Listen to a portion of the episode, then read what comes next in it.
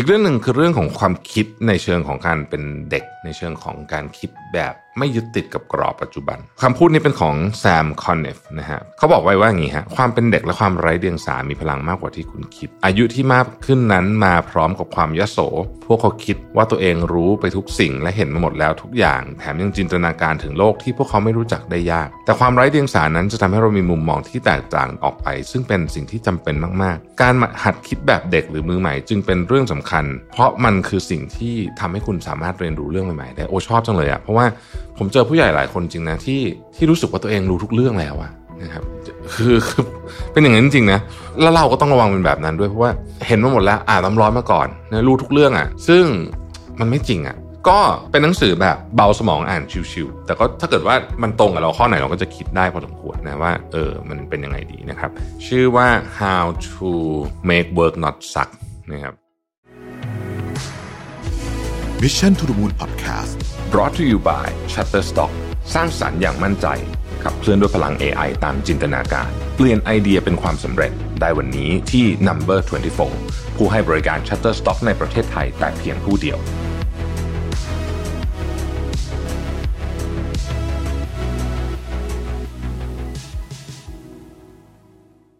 สวัสดีครับยินดีต้อนรับเข้าสู่ Mission to the Moon Podcast นะครับ คุณอยู่กับประวิทานุสาหะครับ ในสัปดาห์ที่แล้วเนี่ยตอนที่เราคุยกันเรื่องหนังสือเนี่ยนะครับเป็นหนังสือที่จริงจังมากนะ principle วันนี้เราก็เลยเอาหนังสือแบบชิวๆนะฮะชื่อว่า how to make work not suck นะครับก็เป็นหนังสือของ We Learn ซึ่งก็แปลดีนะฮะหนังสือเล่มนี้ก็ก็ก็พูดถึงทำนองว่าเอ้ยไอ้ที่ทำงานเนี่ยมันไม่จำเป็นต้องแย่นะ คือถ้าคุณรู้สึกมันแย่อยู่เนี่ยคุณสามารถปรับอะไรบางอย่างได้นี่เขาก็มีข้อคิด บางอันก็ตลกตลกนะฮะบางอันก็เสียดสี บางอันก็ ชวนคิดเยอะเหมือนกัน แต่ที่ผมชอบมากเลยคือเขาเอาคล้ายๆกับว่าเป็นเหมือนเป็นคำถามสั้น ๆ นะครับ ของคนเก่งๆ หลายคนในหลายวงการนะไม่ว่าจะเป็นคนทำธุรกิจเชฟหรืออะไรเงี้ยหรือแม้แต่คนที่แบบทำงานอยู่ในแวดวงนางแบบอะไรเงี้ยนะฮะเขาก็ไปเหมือนกับตกผลึกสั้นๆนะเกี่ยวกับเรื่องงานจากคนเหล่านั้นมานะครับทำให้หนังสือเล่มนี้ก็น่าสนใจเลยดีทีเดียวเนี่ยเขาเริ่มต้นอย่างนี้ก่อนเขาบอกว่าสำหรับคนส่วนใหญ่เนี่ยนะฮะการตื่นตีห้าเล่นพิลาทิสเนี่ย นะครับขัดผิวดื่มสมูทตี้มะละกอเนี่ยมันเป็นไปไม่ค่อยได้หรอกนะครับคือเป็นไปได้น้อยแล้วกันหมายถึงว่าอาจจะไม่ทำไม่ได้ทุกวันนะฮะดังนั้นอย่าไปยึดติดว่าต้องตื่นเมื่อไหร่ต้องทำอะไรบ้างขอให้สำคัญว่าตื่นมาแล้วความรู้สึกของเราเป็นยังไงก็พอนะคืออันนี้ผมเข้าใจนะว่าจริงๆเนี่ยหลายคนก็พยายามจะทำช่วงเช้าให้มันดี เพราะว่าเราก็อ่านหนังสือมาเยอะใช่ไหมพวก Miracle Morning อะไรอย่างเงี้ยใช่ไหมฮะแต่ว่าถ้าเกิดวันไหนมันไม่ได้อะก็ไม่เป็นไรหรอกนะฮะให้มันได้บ้างนิดหน่อยก็ก็ก็โอเคแล้วนะครับ เรื่องต่อไปคือกด 10%แบรนด์ที่ประสบความสำเร็จเนี่ยจะพัฒนาและทำให้ตัวเองทันสมัยอยู่เสมอนะครับ เพราะฉะนั้นเนี่ยคุณจะรู้สึกว่าแบรนด์เหล่านั้นเนี่ยเเหมือนกับคุณจะเห็นเขาอยู่เรื่อยๆนะฮะมาเรื่อยๆนะครับคุณเองก็ต้องแบ่งเวลามาคบคิดเกี่ยวกับสิ่งที่คุณทำเพื่อพัฒนาแบรนด์และสร้างโอกาสให้กับตัวเองบ้างนะครับในทุกสัปดาห์เนี่ยจงทุ่มเทเวลา 10%ให้กับการ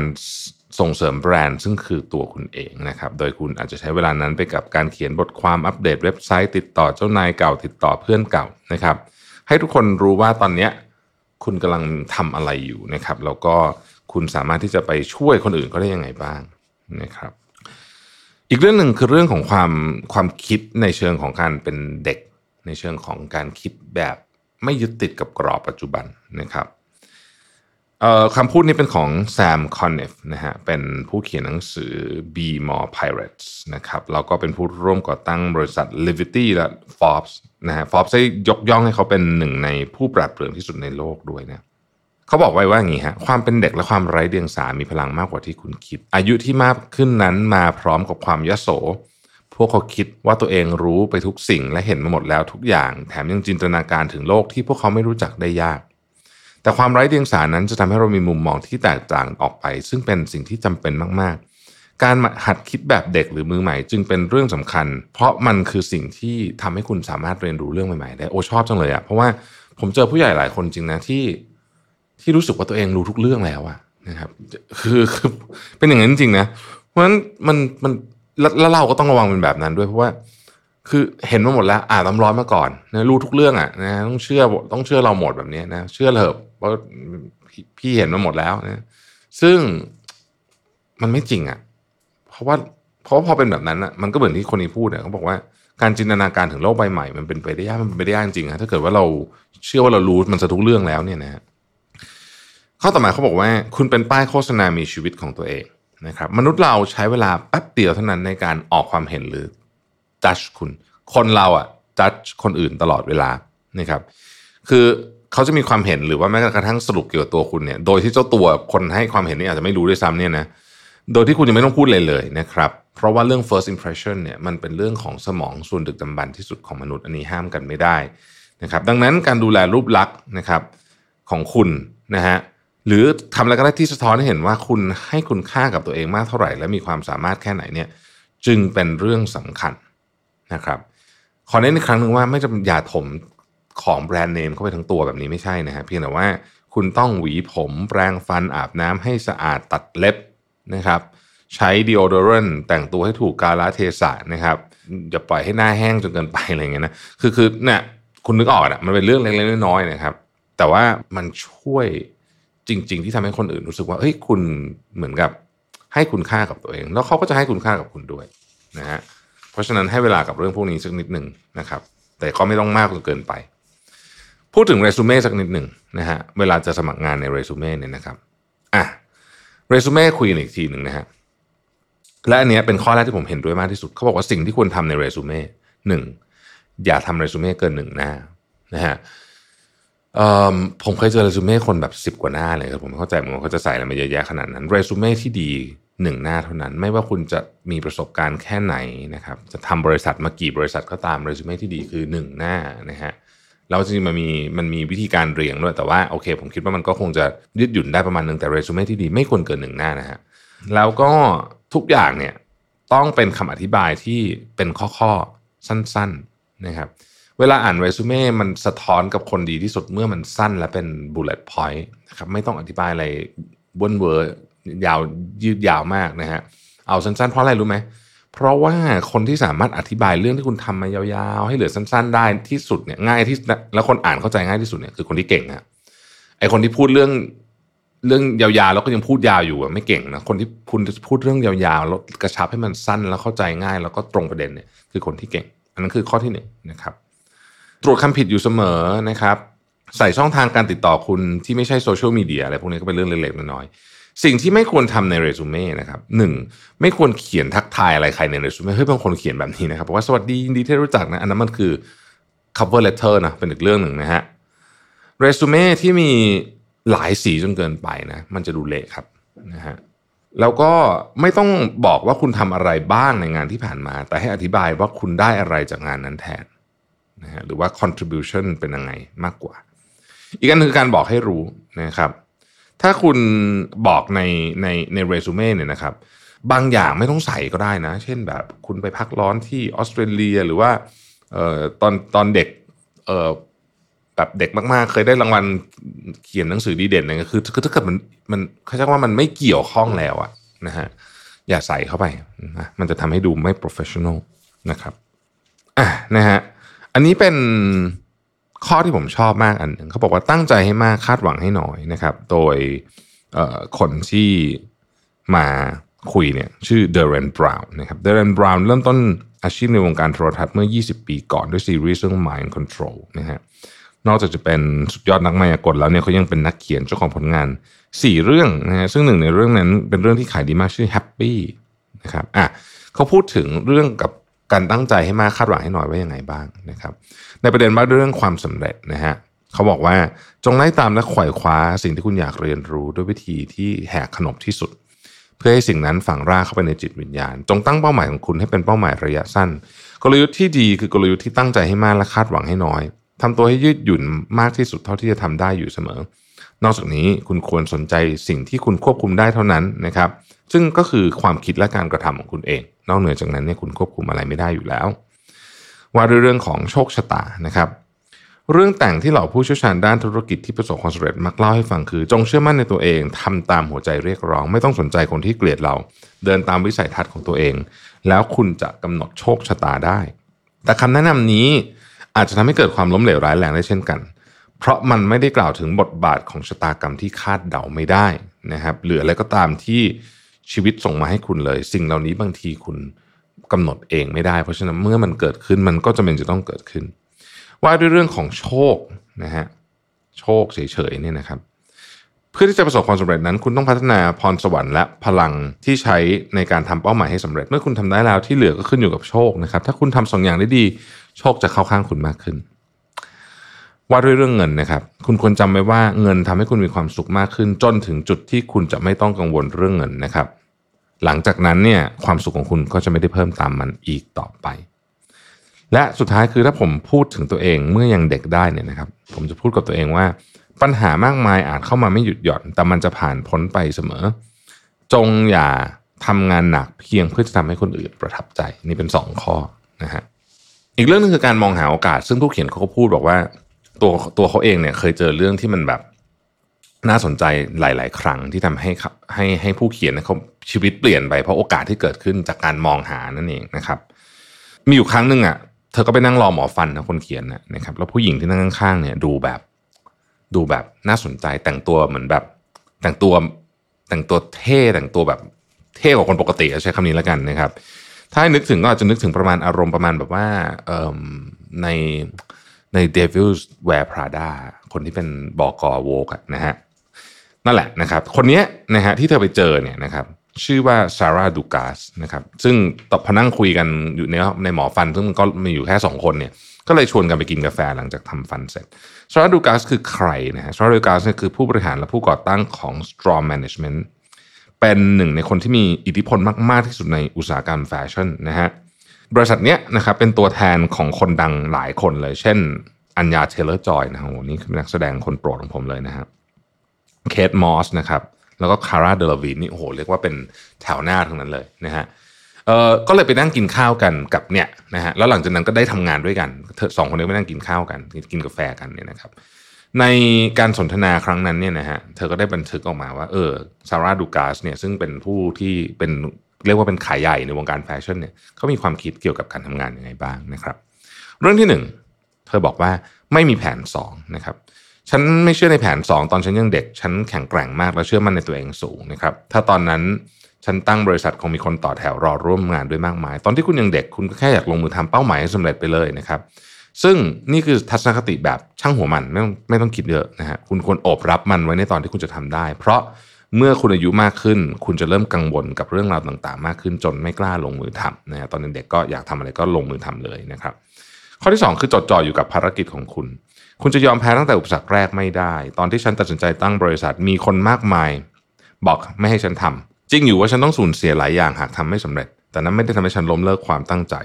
ฉันคิดว่าคำพูดแบบนั้นอาจทำให้ผู้คนมากมายย่อท้อและไม่มั่นใจในตัวเอง แต่ฉันปรารถนาจะทำให้สำเร็จเพื่อตัวฉันเอง ไม่ใช่เพื่อชื่อเสียงเงินทอง แต่ทำเพื่อสิ่งที่ฉันภูมิใจ ดังนั้นเป้าหมายของฉันเป็นเหมือนภารกิจที่ต้องทำนะครับ ผมเสริมให้นิดนึงผมชอบนะว่า จริง ๆ แล้วอะมันจะมีคนเยอะมากเลยครับที่ ที่จะมาบอกคุณว่าคุณจะทำนู่นทำนี่ไม่ได้อะไรแบบนี้ซึ่งคุณจะฟังไว้ก็ได้นะครับ แต่ว่าท้ายที่สุดแล้วเนี่ย มันเป็นชีวิตของคุณเองคุณต้องตัดสินใจว่าคุณจะเอาอยัางไงนะฮะอย่า อย่าให้คนอื่นมาตัดสินชีวิตเราซึ่งเกิดขึ้นบ่อยมากนะเออจะบอกให้นะครับ เรื่องที่สามคือใช้เงินอย่างชาญฉลาดนะครับ ถ้าเรื่องไหนที่คุณไม่เชี่ยวชาญจงหาความเชี่ยวชาญนั้นจากคนอื่น อย่า อย่าไปต้องลองทำอะไรทุกอย่างนะครับ โดยเฉพาะเรื่องที่คุณไม่เข้าใจ เช่น นักบัญชีทนายเก่งๆ พวกนี้ต้องมีไว้ข้างตัวเลย เพราะว่าคุณซาร่าเนี่ยแกไม่เก่งพวกตัวเลขเรื่องกฎหมายใช่ไหมนะครับพูดง่ายๆคือเรื่องอะไรก็ตามที่คุณไม่เข้าใจเนี่ยนะครับ แล้วมันสามารถใช้เงินซื้อความเชี่ยวชาญคนอื่นได้จงทำซะนะฮะข้อสุดท้ายคือทำให้ดูเป็นตัวอย่างนะครับ คุณซาร่าบอกว่าฉันเลือกทีมของตัวเองอย่างชาญฉลาด และคนที่ทำงานที่นี่บางคนอยู่กันมา 25 ปีแล้วนะครับ ฉันชอบเรียกพวกเขาว่าเพื่อนร่วมงานตลอดชีวิต การรักษาความสัมพันธ์ที่แน่นแฟนกับคนที่เข้าใจมุมมองของคุณนั้นเป็นเรื่องที่สำคัญมาก ความฉลาดเป็นเรื่องจำเป็น แต่คุณต้องมีสามัญสำนึกด้วย การปฏิบัติกับผู้คนอย่างเท่าเทียม จะทำให้คุณเป็นคนไม่ถือตัว และคุณต้องนำคนอื่นด้วยการทำให้ดูเป็นตัวอย่างนะดังนั้นการทำดีกับทุกคนเป็นสิ่งสำคัญโลกมันแคบ เพราะฉะนั้นเนี่ยอย่าสร้างศัตรูโดยไม่จำเป็นนะฮะนี่คือคำแนะนำจากคุณซาร่าซึ่งดีนะ ผมว่าก็น่าสนใจดีนะครับ อีกเรื่องหนึ่งเนี่ยเขาบอกว่า คุณจำเป็นจะต้องรู้ว่ามีอะไรเกิดขึ้นบ้างนะครับ คุณต้องรู้คร่าวๆว่ามีอะไรเกิดขึ้นในโลกบ้างนะครับ เพราะมันจะช่วยให้คุณดูเป็นคนไม่สมองกลวงจนเกินไป เพราะหลายครั้งเนี่ยการสนทนามันจะมีเหตุการณ์ปัจจุบันเข้ามานะฮะไม่ว่าจะเป็นตอนกินกาแฟหรือในห้องประชุมนะครับ คุณไม่จำเป็นจะต้องเข้าใจทุกเรื่องอย่างลึกซึ้งก็ได้นะฮะแต่คุณควรจะต้องเห็นพอยสำคัญสำคัญของโลกที่ที่ที่เปลี่ยนไปบ้างนะครับ จริง ๆคำแนะนำที่ง่ายมากเลยนะฮะ คือคุณเพียงเข้าเว็บข่าวคุณภาพสูงขอเน้นนะฮะซึ่งบนโลกใบนี้มันก็จะมีพวก New York Times Wall Street Journal อะไรพวกนี้นะครับแล้วคุณอ่านสแกนหัวข่าว แล้วก็ดูเนื้อหานิดหนึ่งที่เขาสรุปเขาจะสรุปสั้นๆอะเป็นพารากราฟไปเนี่ยนะฮะจริงๆแค่นั้นเนี่ยก็พอละสำหรับการรู้ว่าโลกเป็นยังไงบ้าง แต่ว่าควรรู้ควรรู้นะครับ เราจะได้เหมือนกับเวลาเราจะพูดเรื่องอะไรบางอย่าง เช่นสมมติว่าคือคือสมมุติว่าบริษัทเราอยากจะ ส่งออกไปอินเดียอ่าสมมุตินะ แล้วคุณเข้าใจว่าตอนนี้อินเดียเป็นยังไง แบบคร่าวๆอะเช่น GDP เป็นยังไงปีเดือนนี้อะไรเงี้ยพวกพวกนี้เนี่ยมันเป็นของที่อยู่ในข่าวตลอดอยู่แล้วนะฮะเพียงแต่ว่าเราจะอ่านหรือเปล่านั่นเองเนี่ยหรือหรือเขามีเรื่องอะไรกันอยู่เช่นเขาเลือกตั้งกันอยู่หรือเปล่าหรืออะไรแบบเนี้ย ของพวกนี้เนี่ย มันช่วยให้เราอะเป็นคนที่ดูดูมีอะไรอะ ดูเป็นคนแบบ เออ ดูเป็นคนที่แบบ คุยด้วยเราเราจะรู้สึกว่าเออ คนพวกนี้น่าคุยนะฮะ อีกอันหนึ่งนะครับ อันนี้พูดถึง Rory Sutherland นะฮะคนนี้ก็เป็นคนที่เป็นคนเป็นคนดังเขาเป็นรองประธานโอกิวีที่อังกฤษนะฮะ Rory Sutherland เนี่ยนะครับ เป็นคนหนึ่งที่เก่งมากเรื่องโฆษณานะครับใครอ่านหนังสือของ Dave Trott นี่จะเคยได้ยินชื่อคนเนี้ยนะครับ Rory Sutherland บอกว่าจงตั้งเป้าหมายกับการทำสองสิ่งให้ดีนะฮะอันนี้ต้องอันนี้ต้องต้องต้องฟังแล้วต้องคิดตามด้วยนะฮะทำไมถึงต้องทำสองสิ่งให้ดี นะฮะแทนที่จะทำเพียงสิ่งเดียวให้ยอดเยี่ยม อย่าพึ่งวางใจกับสิ่งที่คุณทำแต่ให้ทำสิ่งอื่นเพิ่มอีกหนึ่งหรือสองสิ่งนะครับ อันนี้แหละจะเป็น hinterland hinterland คือดินแดนที่อยู่นอกเหนือการรับรู้หรือการมองเห็นนะฮะ H I N T R L A N D นะครับของคุณมันจะเป็น hinterland ของคุณเพราะอะไร เพราะว่าถ้าเกิดว่าคุณพยายามที่จะเป็นอะไรสักอย่างหนึ่งที่เก่งที่สุดในโลกนะครับ คุณจะล้มเหลวอย่างแน่นอน เพราะมีคนอีกนับพันที่พยายามทำสิ่งเดียวกับคุณอยู่ แต่ถ้าคุณพยายามเป็น A ด้วยนะฮะเก่ง A ด้วยเก่ง B ด้วยนะครับ อันเนี้ยนะฮะคุณจะโดดเด่นได้ง่ายขึ้น และจะได้รับความสนใจจากผู้คน และจะมีโอกาสเข้ามาหาเนื่องจากความเป็นไปได้ของการที่คุณทำสองสิ่งดีเนี่ย มันยากมาก เวลาเวลาพูดตัวอย่างแบบนี้ผมก็จะนึกถึงนักฟิสิกส์ที่พับกระดาษเก่งๆหลายท่านอาจจะคุณคุณผมเคยเล่าเรื่องนี้ใช่ไหมนักฟิสิกส์ที่พับกระดาษเก่งๆเนี่ยนะครับ ก็ เขาก็เนี่ยก็เป็นนักฟิสิกส์เก่งมาก แล้วก็เป็นนักพับกระดาษที่เก่งด้วย อาจจะไม่ใช่นักฟิสิกส์ที่เก่งที่สุดในโลกนะครับ แต่ว่าเขาเป็นนักฟิสิกส์ที่พับกระดาษแบบโอริกามิเก่งมาก เพราะฉะนั้นเนี่ยเขาก็เลยสามารถทำงานออกแบบที่คนอื่นทำไม่เป็นที่มันมาจากการ adopt การนำโอริกามิมาใช้ในชีวิตจริง เช่นการทำแอร์แบกอะไรแบบนี้เป็นต้นนะฮะอีกอันหนึ่งคือคอนเทนต์นะครับ คือ คนที่พูดเรื่องนี้เขาบอกว่า ทุกวันนี้เราทำอะไรมีแบบพูดถึงคำว่าคอนเทนต์กันเยอะมากนะครับวิกกี้รอสเนี่ยเป็นก copywriter ที่เก่งมากคนหนึ่งนะทำทำงานกับหลาย ๆ แบรนด์มากวิกกี้รอสบอกว่าคอนเทนต์เนี่ยเป็นคำที่ห่วยแตกนะฮะมันมีความหมายตรงตัวว่าเรื่อง ซึ่งเป็นคำพูดสั้น ๆ ที่ครอบคลุมได้สารพัดสิ่งดังนั้น เมื่อมีคนพูดว่าเราต้องทำดิจิทัลคอนเทนต์สิ่งที่เขาหมายถึงจริง ๆ คือเขาอยากทำวิดีโอลง YouTube หรือเปล่านะครับและคงไม่มี ใครพูดว่าฉันจะกลับบ้านไปดูคอนเทนต์หรือวันนี้อยากอ่านคอนเทนต์ดีๆ ถ้าถามว่านักสร้างคอนเทนต์ทำอะไรคำตอบคือพวกเขาสร้างเรื่องและเราควรเรียกตัวเองว่านักสร้างเรื่องทำไมเราถึงต้องพูดในประเด็นนี้ เพราะว่าความหมายของคอนเทนต์จริง ๆ ในยุคนี้เนี่ยคือมันเกี่ยวข้องกับงานเราเยอะใช่ไหมคอนเทนต์ที่มันมีประโยชน์ตรงประเด็นนะครับ มันคือเรื่องที่คนที่อยากพูดให้ฟังเขาอยากฟังอะจริงๆมันคือแค่เนี้ย นะฮะนี่คือความหมายของของคุณวิกกี้เขาเนี่ยนะครับอะมีอะไรอีกบ้างในที่ทำงานที่น่าสนใจนะฮะนี่ผมก็ขั้นไว้นี่แล้วก็บางทีเนี่ยนะมันก็จะติดติดติดติดกันนะฮะโอเค หาที่ปรึกษาอ่านี่ดีโหสำคัญมากนะครับ ที่ปรึกษาอาจจะไปได้ทั้งเจ้านายเก่า หรือว่าใครสักคนในสายงานที่คุณสนใจ หรือว่าเป็นคนที่ทำอาชีพที่คุณชื่นชอบก็ได้นะครับ โดยทั่วไปแล้วพวกเขาเนี่ยเป็นคนที่เคยเดินบนเส้นทางเดียวกับคุณมาก่อน หรือเป็นเส้นทางที่คุณอยากเดินนะครับ ฝ่าฟันขวากหนามมาเจอเรื่องราวต่างๆ มาเยอะแยะเลย ที่ปรึกษาเนี่ยเขาไม่ได้มาบอกให้คุณทำอะไร แต่เขาจะมาช่วยคล้าย ๆกับว่าทำให้คุณน่ะไม่หลงทางจนเกินไปนะครับ ช่วยให้คุณมีแรงจูงใจมากขึ้น แล้วก็ที่สำคัญเลยนะ คนเหล่านี้มีคอนเน็ชันที่กว้างขวางนะฮะอ่านี่ก็เป็นเรื่องที่สำคัญ การหาที่ปรึกษาเนี่ยก็เป็นสิ่งที่ควรทำอย่างยิ่งครับ อีกเรื่องหนึ่งคือเรื่องเกี่ยวกับกฎอ่านะฮะกฎต่างๆที่อยู่ในองค์กรนะครับ คุณ Sam Conniff เนี่ยเขาเป็นผู้เขียนบทและผู้กำกับสารคดี uncertainty uncertainty experts นะฮะอะเขาบอกว่า 90%ของกฎต่างๆเนี่ยล้วนเป็นขนบนิสัยที่เคยชิน แล้วก็เป็นพลาสเตอร์เพื่อปกปิดข้อผิดพลาดของผู้คน ถึงเวลาแล้วที่คุณจะต้องลุกขึ้นมาแล้วก็ทำอะไรสักอย่างกับกฎพวกนั้น จงเลือกกฎมาสักข้อหนึ่งนะฮะ แล้วดูซิว่ามันจำเป็นกับงานจริงหรือเปล่า ถ้ามันไม่จำเป็นจงเลิกทำหรือว่าทำลายมันทิ้งซะ แล้วแทนที่แทนที่ด้วยกฎที่ดีกว่าก็ได้นะครับ เมื่อเริ่มงานใหม่คุณอาจจะคิดว่าเป้าหมายหลักคือการเข้ากับผู้อื่นให้ได้แต่เปล่าเลยนะครับ บางทีเนี่ยการพยายามทำตัวเป็นกิ้งก่าเนี่ยคือความผิดพลาด คุณไม่ควรทำตามแบบหรือเดินตามรอยใคร สิ่งที่ถูกต้องคือคุณต้องหาว่าจริง ๆ แล้วมันต้องทำอะไร แล้วเอาเรื่องนั้นมา มานั่งคุยกันว่าทำไมต้องทำแบบนี้นะฮะอันนี้มันหมายถึงว่าโดยเฉพาะกับงานใหม่ ๆ ที่เราไปทำนะครับไม่ว่าจะเป็นที่ใหม่หรือว่าหน้าที่ใหม่ที่ได้รับมอบหมายก็ตามเนี่ย บางทีนะ มันจะมีสิ่งที่แบบเออ มันจะต้องเป็นแบบนี้แหละนะฮะคือเป็นสมมติเขาพูดถึงตัวเลขแบบ ฉันจะทำอันเนี้ยสิบเปอร์เซ็นต์นะครับเราก็ต้องตั้งคำถามว่าแล้วไอ้สิบเปอร์เซ็นต์นี้มาจากไหน หลายคนตอบไม่ได้นะครับคำตอบคืออ๋อก็คนอื่นเขาทามาก่อนหน้านี้ ซึ่งไอ้อย่างเงี้ยเป็นสิ่งที่ควรจะต้องถูก challenge มากๆนะครับ อีกข้อนึงเขาบอกว่าอย่าปล่อยคนดีๆหลุดมือไปนะครับมันติดต่ออดีตเพื่อนร่วมงาน เจ้านายเก่าเอาไว้รวมถึงติดตามความเคลื่อนไหวของพวกเขาพวกเขากำลังทำอะไรนานๆครั้งก็ชวนไปดื่มกาแฟบ้างนะครับ แล้วก็เราสามารถปรึกษาแล้วก็แลกเปลี่ยนนะครับความเชี่ยวชาญในฐานะอาชีพมืออาชีพได้นะครับ ถึงแม้ว่าอาจจะไม่ได้สนิทเหมือนในอดีตเพราะมันไม่ได้เจอกันบ่อยๆแล้วเนี่ยแต่ไม่ได้หมายความว่าเราจะช่วยเหลือกันไม่ได้ในอนาคต และอันนี้ไปทั้งสองทางเนาะ คือคือของการ keep connection ดีๆ กับคนดีๆ ไว้เป็นเรื่องที่สำคัญมากนะครับ และต่อไปเลยก็คือว่าอย่าเป็นคนเฮงซวย การเป็นคนเฮงซวยเนี่ยมันทำง่ายนะฮะคนที่ชอบทำตัวเฮงซวย ไม่มีวันจะได้อะไรเลย จากทัศนคติแย่ๆของตัวเองนะครับคนพวกนี้ใช้ชีวิตประจำวันอย่างน่ารังเกียจ ซึ่งเห็นได้ชัดจากการที่ผู้คนต่างชูนิ้วกลางให้รับหลังเขาการไม่ทำตัวเฮงซวยนั้นง่ายมากนะครับคุณแค่ต้องให้เกียรติทุกคนเท่าเทียมกัน ตั้งแต่ คนเช็ดกระจกพนักงานต้อนรับไปจนถึงเจ้านายของคุณ ถ้าคุณทำตัวเฮงซวย ผู้คนจะรู้ได้ในทันที และพวกเขาจะเริ่มหลีกเลี่ยงคุณนะครับ จากนั้นอนาคตคุณจะเริ่มมืดมนนะครับ ที่แย่ที่สุดคือคุณจะมีจุดจบอันน่าโดดเดี่ยวและน่าสังเวชนะครับนะก็จริง ๆก็เห็นด้วยนะว่าควรจะต้องพยายามไงก็ได้ให้เป็น ผมใช้คำว่าเป็นเป็น good citizen อะจำเป็นนะฮะเรื่องนี้อะอันนี้เป็นข้อคิด ว่าผู้คนแคร์คุณน้อยกว่าที่คุณคิดนะครับมาจากคุณ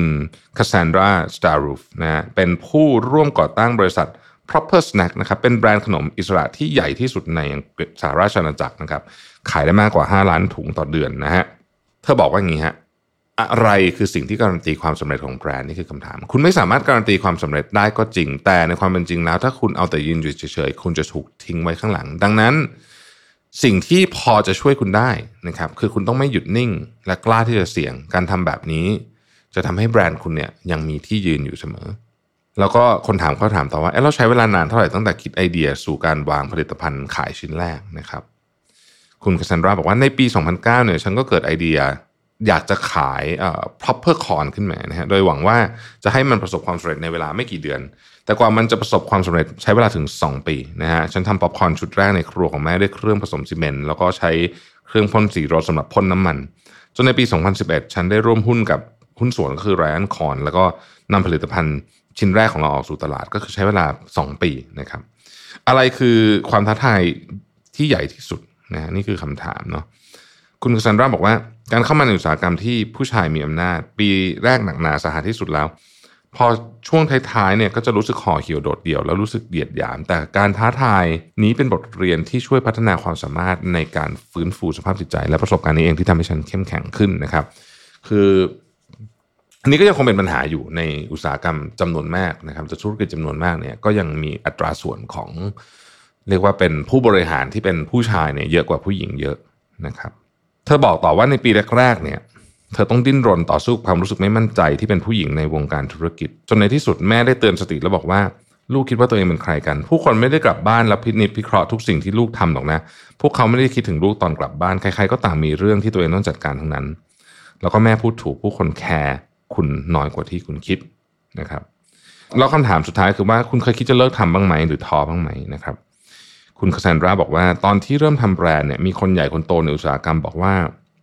เลิกเถอะกลับไปทำงานเก่าเถอะนะครับ เธอจะต้องถูกเจ้าตลาดถล่มแล้วก็ไปไม่รอดแน่ๆนะครับ อันนี้คือสิ่งที่คนในอุตสาหกรรมบอก ประโยคนั้นฟังดูน่าท้อใจมาก แต่สิ่งที่พวกเขาพูดทำให้ฉันมุ่งมั่นที่จะประสบความสำเร็จมากขึ้นกว่าเดิม จึงไม่แปลกหรอกที่คุณจะเจออุปสรรค ถ้าหากคุณมีใจรักและจดจ่ออยู่กับเป้าหมาย คุณก็จะชนะข้อกังขาต่างๆ ได้ในที่สุดนะครับอีกเรื่องนึงคือลูกค้าต้องการอะไรนะครับ อันนี้เป็นคำพูดของคุณวิกกี้รอสซึ่งเป็น อีกคนหนึ่งที่เป็น copywriter แบบดังมากๆนะฮะคุณวิกกี้บอกว่างานของคุณคือการทำสิ่งที่ลูกค้าอยากได้ ไม่ใช่สิ่งที่คุณต้องการ คุณต้องวางไอเดียเพ้อฝันของคุณลงซะ และพูดในสิ่งที่ต้องพูดด้วยวิธีการที่ดีที่สุด ถ้าคุณจะแย้งคุณต้องทำให้เหมือนว่ากำลังชี้แจงคดีในศาลซึ่งข้อโต้แย้งของคุณต้องสมเหตุสมผลและผ่านการวิเคราะห์มาแล้ว ไม่นำอารมณ์และความชอบส่วนตัวเป็นที่ตั้ง อันนี้คือเวลาคิด ถึงว่าเราอยากจะนำเสนออะไร ต้องไม่เอาความชอบของเราเป็นที่ตั้งนะเพราะว่าเราต้องดูว่าลูกค้าอยากได้อะไร อันนี้เป็นข้อผิดพลาดลำดับต้นๆ ที่เราเจอบ่อยๆในออฟฟิศนะครับ อีกคำหนึ่งคือให้ระวังคำว่าที่นี่ทำงานแบบครอบครัวนะฮะอันนี้ก็ผลพูดเยอะนะบริษัทที่แทนตัวเองว่าครอบครัวมักซ่อนอะไรบางอย่างอยู่ มีความเป็นไปได้สูงที่จะเป็นรหัสลับที่บอกว่า ทุกคนกำลังทุกข์ใจกันอย่างลับๆและวัฒนธรรมการทำงานของเราเป็นพิษ การใช้คำว่าครอบครัวเป็นกลยุทธ์ที่ชาญฉลาดในการหลอกให้ลูกจ้างทำงานฟรีๆในช่วงสุดสัปดาห์ หรือทำงานเกินข้อตกลงนะฮะในนามของครอบครัวที่ซื่อสัตย์แต่จริง ๆ แล้วธุรกิจไม่มีอะไรเหมือนครอบครัวเลย เพราะงานไม่ใช่สิ่งถาวรนะครับธุรกิจมันขึ้นขึ้นลงลงคุณถูกไล่ออกได้และแทนที่ได้ทุกเมื่อนะครับคุณได้รับค่าจ้างเพื่อแลกกับทักษะ และคุณต้องปฏิบัติตามมาตรฐานบางอย่างที่กำหนดเอาไว้นะฮะ การที่บริษัทแทนตัวเองว่าครอบครัวดูเป็นการเชื้อเชิญให้ผู้คนอยากเข้ามาทำงาน แต่จริง ๆ แล้วเนี่ยมันไม่เหมาะสมเอาซะเลย อันนี้ผมเห็นด้วยนะครับ แม้แต่ธุรกิจครอบครัวเองก็ไม่ควรทำงานแบบครอบครัวอ่าคืออย่างที่เราเคยพูดกันในหนังสือของ Netflix ใช่ไหม no rules rules นะมันควรจะเป็นการทำงานแบบทีมครับไม่ใช่ครอบครัวนะฮะอะนะครับ ต่อมานะครับพูดถึงเรื่องของการพรีเซนต์งานเขาบอกว่า การพรีเซนต์งานเนี่ยมันไม่เคยสนุกหรอกนะ แต่คุณไม่สามารถหลีกหนีเรื่องนี้ได้ มันเป็นเหมือนกับพิธีกรรมวงเล็บอันชั่วร้ายนะฮะซึ่งคนส่วนใหญ่ไม่ค่อยเตรียมตัวอ่านี่คือข้อแตกต่างนะครับ คนส่วนใหญ่ไม่ค่อยเตรียมตัว ซึ่งจริงมากรู้ไหมผมเคยเจอการพรีเซนต์ที่แบบคนเข้ามาอ่าน bullet point ให้ฟังผมแบบโอ้ my god อืมนั่นแหละนะครับอะคุณควรเตรียมตัวไงบ้างหนึ่งบันทึกไฟล์ที่จำเป็นไว้ทั้งหมดนะครับ อันนี้นิดหนึ่งนะฮะถ้าสมมุติว่า นะครับคุณใช้ Canva ในการพรีเซนต์อันนี้นอกเรื่องนะเนี่ยแล้วคุณไม่มั่นใจในความเร็วของอินเทอร์เน็ตที่เพราะ Canva มันต้องออนไลน์ใช่ปะถ้าเกิดคุณจะใส่วิดีโอวิดีโออะไรเข้าไปเนี่ยนะฮะถ้าคุณไม่มั่นใจในความเร็วของอินเทอร์เน็ตที่คุณจะไปพรีเซนต์เพราะมันไม่ใช่ออฟฟิศคุณหรืออะไรก็แล้วแต่เนี่ยนะครับหรือว่าคุณไม่มั่นใจในความเร็วของมือถือ คุณที่ใช้เป็น hotspot เนี่ยนะฮะให้เปลี่ยนมันเป็น Keynote หรือว่า PowerPoint ซะนะครับ คือ ที่ที่ไม่ได้บอกว่า PDF เพราะว่าคุณต้องการสมมติว่าคุณอยากจะมีวิดีโอเคลื่อนไหวอะไรพวกนี้นะฮะซะจะดีกว่านะครับ อันที่สองก็คือว่าบรรดาสารพัดสายทั้งหมดให้คุณเตรียมไป ไม่ว่าจะเป็นหัวแปลง USB สายชาร์จอะแดปเตอร์รวมถึงคลิกเกอร์อุปกรณ์ทั้งหมดเนี่ยนะฮะให้คุณเตรียมไปนะครับ ข้อที่ 3 คือใช้เวลา 10 นาทีในการเตรียมตัวสำหรับการนำเสนองานหรือการประชุมนะครับ 10 นาทีนี้สำคัญมากคือก่อนเริ่มนะครับ คุณต้องเหมือนกับเรียกความเชื่อมั่นนะอะเข้าห้องน้ำห้องน้ำให้เรียบร้อยกินน้ำรวบรวมความคิดนะครับจ้องไปในกระจกก็ได้ว่าเอ้ยวันนี้จะเป็นเราจะทำให้ดีหรือทำสมาธิก็ได้นะครับ ข้อที่ 4 คือเข้าห้องเป็นคนแรกทำความคุ้นเคยกับสิ่งรอบๆ ตัว แม้ว่าอาจจะเป็นที่ที่คุณมาหลายครั้งแล้วก็ตามนะครับ ข้อที่ 5 คือทักทายผู้คนในขณะที่พวกเขากำลังเข้ามานั่งนะครับ คุณควร พูดคุยเล็กน้อยในช่วงนี้เป็นเรื่องที่อาจจะไม่ได้เกี่ยวข้องกับเรื่องที่พรีเซนต์ก็ได้เป็นการชวนคุยเล่นๆนะครับ แล้วก็ขอบคุณที่พวกเขามานะครับหกคืออย่าออกความเห็นที่ด้อยความสามารถของตัวเองนะฮะอย่าออกความเห็นที่ด้อยความสามารถของตัวเอง เช่น เรื่องนี้เป็นเรื่องที่ฉันไม่เก่งเลยอย่างเงี้ยแบบเนี้ยไม่ไม่ไม่พยายามไม่พูดดีกว่านะฮะคือประเด็นไหนที่เราไม่รู้เราบอกว่าเดี๋ยวเราจะหาคำตอบมาให้นะครับแต่การบอกว่าตัวเองไม่เก่งเนี่ยมันก็จะทำให้คนอื่นคิดว่าคุณไม่เก่งจริง ๆ ซึ่งในการนำเสนองานเนี่ย มันมีความสำคัญที่เราจะเป็นจะต้อง project ความเก่งของเราไปคนอื่นเห็นได้นะครับ อีกการหนึ่งเขาบอกว่าเคล็ดลับไม่ให้ตัวเองเสียสติไปซะก่อนนะฮะหนึ่งคืออย่าพยายามกินมื้อกลางวันที่โต๊ะนะครับสองอย่ายุ่งเกี่ยวกับเรื่องดราม่าในออฟฟิศมันเสียเวลามากๆนะฮะแล้วบางทีคุณจะซวยเอาด้วยนะฮะสามใช้หูฟัง เราพูดกันบ่อยเรื่องหูฟังนะหูฟังมันทำหน้าที่ได้หลายอย่างช่วยคุณมีสมาธิ แต่ว่ามันยังช่วยเป็นเหมือนป้าย do not disturb สำหรับผู้คนรอบข้างคุณด้วยนะครับสี่จัดโต๊ะของคุณให้เป็นระเบียบอยู่เสมอห้าดื่มน้ำให้เพียงพอนะครับการดื่มน้ำให้เพียงพอเนี่ยเป็นเรื่องที่คนออฟฟิศอาจจะไม่ค่อยได้ทำกันหรือทำกันได้ไม่เต็มที่นะครับแต่มันดีสำหรับคุณ เพราะว่ามันนอกจากมันจะทำให้คุณดีกับคุณดื่มน้ำเยอะแล้วเนี่ยมันยังมาคับให้คุณต้องไปห้องน้ำด้วยฮะซึ่งอันนี้ทำให้คุณได้เดิน แล้วก็เป็นเวลาที่เราได้ออกจากหน้าจอนะครับ แล้วก็พยายามหาเวลาสงบสติอารมณ์นะครับ ซึ่งอันเนี้ยคือสิ่งที่ผมชอบมากก็คือว่าเดี๋ยวนี้ผมจะทำแบบนาทีหนึ่งเนี่ยนะครับบางทีก็จะนั่งอยู่ที่โต๊ะแล้วก็นั่งทำสมาธินะครับเพื่อเหมือนกับเป็นการรีชาร์จตัวเองสั้น ๆนะครับ เพื่อที่จะเราเหมือนแบบจะได้แบบมีเวลาเหมือนกับเบรกระหว่างวันบ้างนะครับ อีกอันหนึ่งนะฮะกว่าจะได้พูดคำว่าคิดออกแล้วเนี่ยนะครับมันมี process อะไรบ้าง กระบวนการในการคิดไอเดียเจ๋งๆเนี่ยมันมักจะมี 4 ขั้นตอน เวลาคุณคิดอะไรไม่ออกนะ ลองทำ4ขั้นตอนนี้ดูนะครับหนึ่งคือขั้นตอนที่คุณต้องเรียกว่าเป็นขั้นตอนในการรวบรวมและสอหาข้อมูลนะครับเรียนรู้สิ่งที่คุณกำลังพยายามจะทำอยู่นะครับไม่ว่าจะเป็นธุรกิจผลิตภัณฑ์ ไม่ว่าจะเป็นข้อมูลงานวิจัยอะไรพวกนี้เนี่ยนะครับ ก็คือศึกษานะครับ สองคือหมักข้อมูลไว้ หมักข้อมูลนี่คืออย่างนี้ฮะคือบางทีเวลาเราหาข้อมูลมาแล้วเนี่ยมันต้องปล่อยไว้นิดนึงซึ่งจริงนะเวลาแบบเวลาผมสมมติเขียนหนังสือเนี่ยนะฮะเราเราเป็นบทที่ดีเนี่ยมันมักจะเป็นอันที่เขียนเสร็จแล้วทิ้งไว้แป๊บหนึ่งแล้วก็มาเติมอะไรนิดนึงแล้วก็ทิ้งไว้อีกแป๊บหนึ่งนะฮะเพราะว่าสมองเราเนี่ยมันมันต้องใช้เวลาในการซ้อนเรื่องหลาย ๆ อย่างนะครับ เพราะฉะนั้นเนี่ยคุณก็ให้เวลากับข้อมูลนี่มันทำงานนิดนึง นะครับ ข้อที่ 3 คือการ deliver ไอเดียนะฮะข้อมูลดีเรื่องดีต้อง deliver ดีด้วย ดังนั้นการเล่าเรื่องตรงนี้เราจะต้องมาคิดว่า เอ๊ะ เรากำลังจะเล่าเรื่องให้ใครฟังนะครับ ต้องใส่น้ำหนักอะไรแค่ไหนเยอะแค่ไหนนะฮะตรงไหนสำคัญตรงไหนไม่สำคัญนะครับ ตรงไหนยากเกินไปสำหรับคนฟังอะไรแบบนี้ก็ต้องมาคิดด้วยนะครับ สุดท้ายคืออย่าลืมว่าไอเดียของคุณไม่ว่าคุณจะคิดว่ามันดีแค่ไหนก็ตามเนี่ย คุณต้องเปิดรับสำหรับความคิดเห็นของผู้อื่น นะครับซึ่งอาจจะเป็นความคิดเห็นที่โหดร้ายมากก็ได้นะฮะแต่มันก็จะช่วยพัฒนาไอเดียของคุณเนี่ยให้ดีขึ้นไปอีกนะครับอีกประการหนึ่งเป็นบทสนทนาของคุณโทนี่ปีเตอร์สันนะครับซึ่งน่าสนใจเพราะว่าเป็นผู้บริหารของ Oatly Oatly นี่เป็นบริษัทนมโอ๊ตที่มีมูลค่า 2,000 ล้านเหรียญนะฮะเก่งมากนะผมเชื่อว่าหลายท่านเป็นลูกค้าอยู่นะฮะคุณโทนี่บอกว่าไงบ้างนะครับบอกว่าการทำงานที่ดีคืออย่าไปจริงจังกับตัวเองมากเกินไป นะฮะซึ่งหมายความว่าอะไรนะบอกว่าการจะทำธุรกิจทำงานทำอะไรก็แล้วแต่ให้มันมีความสำเร็จเนี่ยคุณต้องมีค่านิยมร่วมขององค์กร ซึ่งก็คือแรงขับเคลื่อนวิสัยทัศน์วัฒนธรรมและตัวตนที่แท้จริงนะครับ คุณไม่สามารถจ้างที่ปรึกษามากำหนดสิ่งเหล่านี้ให้คุณได้ เพราะมันจะต้องมาจากผู้บริหารหรือผู้ก่อตั้ง ซึ่งเป็นหัวใจสำคัญนะครับ มันเป็นรากฐานสำคัญขององค์กร คือการมีตัวตนที่แท้จริงขององค์กรที่ชัดเจนนะครับ แล้วเราก็ต้องมาคิดต่อว่าอะไรคือสิ่งที่ทำให้แบรนด์อยู่ต่อไปได้ หรือบริษัทอยู่ต่อไปได้ เราต้องนิยามให้ชัดเจนนะครับ คุณลองนึกถึงอีเกียแล้วคุณก็จะบอกได้ว่าอะไรทำให้แบรนด์อีเกียอยู่ต่อไปได้อย่างชัดเจนนั่นแหละ คุณต้องทำแบบนั้น คุณต้องตอบให้ได้ว่าอะไรคือองค์ประกอบสำคัญที่คุณจะส่งมอบให้ผู้บริโภค จงระบุ 3 สิ่งที่สำคัญที่สุด และอะไรเป็นหัวใจสำคัญของ 3 สิ่งนั้นนะครับ อย่าไปจริงจังกับตัวเองมากเกินไป อีกประเด็นหนึ่งก็คือว่าจงเป็นคนใจกล้าและรู้จักปรับตัว คุณต้องสามารถละทิ้งความรู้เดิมประสบการณ์เดิม ที่คุณเคยทำของสำเร็จมาในอดีตนะฮะและพร้อมจะเรียนรู้ใหม่ได้ ซึ่งมันเป็นเรื่องที่ยาก แต่ต้องเข้าใจว่าถ้าทำแบบนี้ไม่ได้ คุณจะไม่เข้าใจโลกใบใหม่ที่คุณกำลังอยู่ตอนนี้เลย